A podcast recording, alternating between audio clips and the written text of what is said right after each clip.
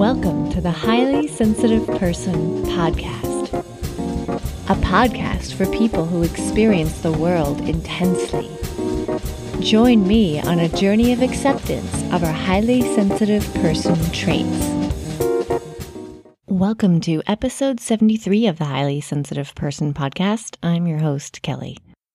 A couple weeks ago, I got a message from somebody who asked me to do an episode about dealing with house guests, which is the topic of today's show is how to deal with people staying at your house and how to be a better house guest when you're staying at someone else's house especially during the holiday season, you may find yourself staying with friends or family or with friends or family staying under your roof.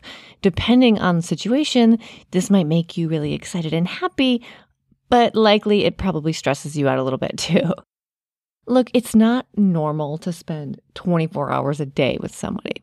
Okay, maybe with your partner or your kids, but it's not normal to suddenly spend every minute with friends and or family members for days on end.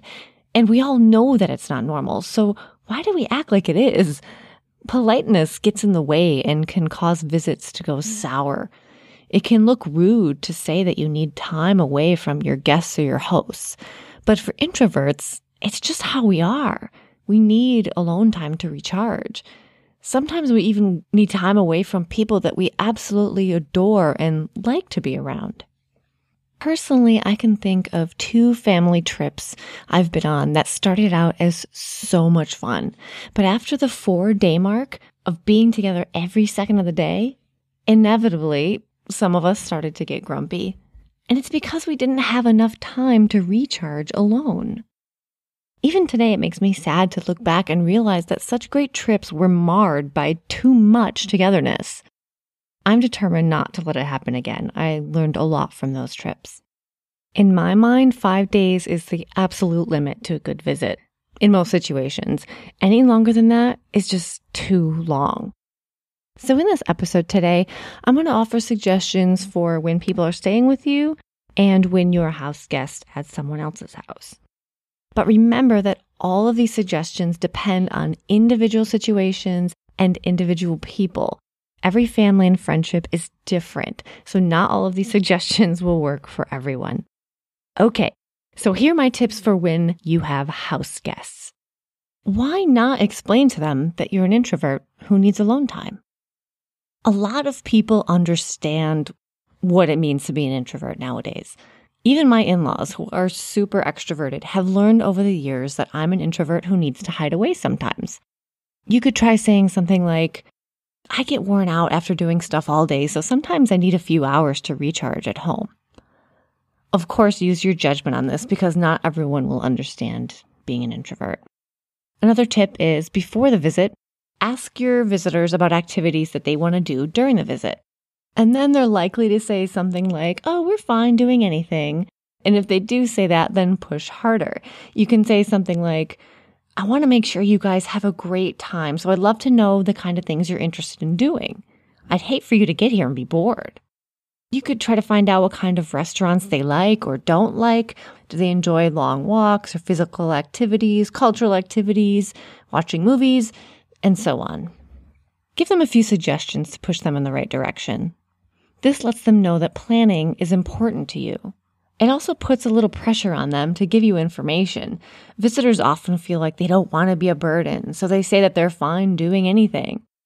Having suggestions makes planning activities much easier and leads to an overall happier experience for everyone. Along those same lines, when you're planning those activities, try to plan ones with end times.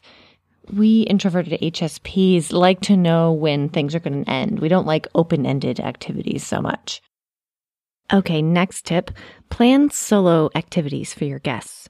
Here's an example. You could say something like, I thought you guys might want to visit the zoo while you're here. It's such a great zoo. It's a lot of fun. I've been there a million times, so I wouldn't be able to join you, but you should really consider checking it out. I think you'd love it.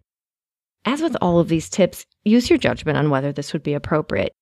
Remember, your guests might be happy to get away from you, too. They might appreciate the chance to do something on their own. Next tip during the visit, let your guests know your plans for the day. Maybe at breakfast, you say, Okay, here's the plan for today. After breakfast, we'll head to the museum and then we'll get lunch at XYZ restaurant. Then we'll come home and maybe just relax for a few hours to recharge before we go out at night. How does that sound? If you let guests know that downtime is planned, it doesn't seem like you're sick of them. You're just observing the downtime you planned into your day.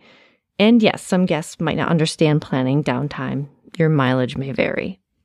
Next tip take a break while your partner or spouse does the social stuff. When my in laws are in my house, I don't feel that bad about recharging in my room for a while if I know my husband is visiting with them. I remember one time they were all watching a movie on TV in our house. I just read a book in my bedroom instead. What was the difference? They probably barely even noticed that I wasn't there. I emerged when the movie was over and felt refreshed. Lastly, and here's the crazy suggestion before plans are even made for people to stay at your house, you could suggest that they stay at a hotel instead. Obviously, this would require a lot of tact and judgment and the right situation. You might have to offer to pay for the hotel or use points to redeem free nights. And you might need an excuse, even if it's a lie. An easy way out would be to say you don't have space in your house or your extra room is being renovated or something. I know, I know. Most of you are probably thinking this sounds crazy, but in some cases it might work. So here are some tips for when you're staying at someone's house, when you're the house guest. Stay at a hotel instead. this solves lots of problems. First of all, it gives you alone time. And I don't think it's too tough to come up with reasons why you need to stay in a hotel. And you can always blame your spouse too if they're okay with it. You can say that they have problems sleeping or something like that. Be creative. Similar to the list before, when you're a house guest or visiting friends or family, make sure you tell them things and activities that you want to do during your visit. It doesn't make you high maintenance, it makes you helpful because then your hosts don't have to plan everything and figure everything out. Of course, you don't want to suggest a ton of expensive, difficult activities, just a few suggestions. It's pretty simple. If you tell your host what you want to do, then you're more likely to enjoy your time there and they're more likely to feel like they're good hosts because they're making you happy. Next, if you require downtime, don't be afraid to say it. Saying something like this to your host doesn't sound too crazy. I like having some downtime after a long day because I get worn out. A lot of people understand this. But if your hosts are the kind of people who are go, go, go, who never seem to get tired, you might just have to suck it up and keep up with them or explain to them that you just don't have as much energy as they do. If you tell them how you feel, then they won't be left wondering what's going on with you. The last tip when you're a house guest at somebody else's house opt out of some activities. If everyone's going to party at a club one night, for example, it might be okay if you decide to stay home. You could say something like, Oh, I think I'm going to skip the club tonight. I'm really tired and chilling at home sounds really nice, but I hope you guys have an awesome time. The last thing I want to say about all of this, you guys, is regardless of the situation you're in, acknowledge and accept that you're going to be out of your comfort zone. We all know that friends and family can drive us crazy sometimes, but we're lucky to have them.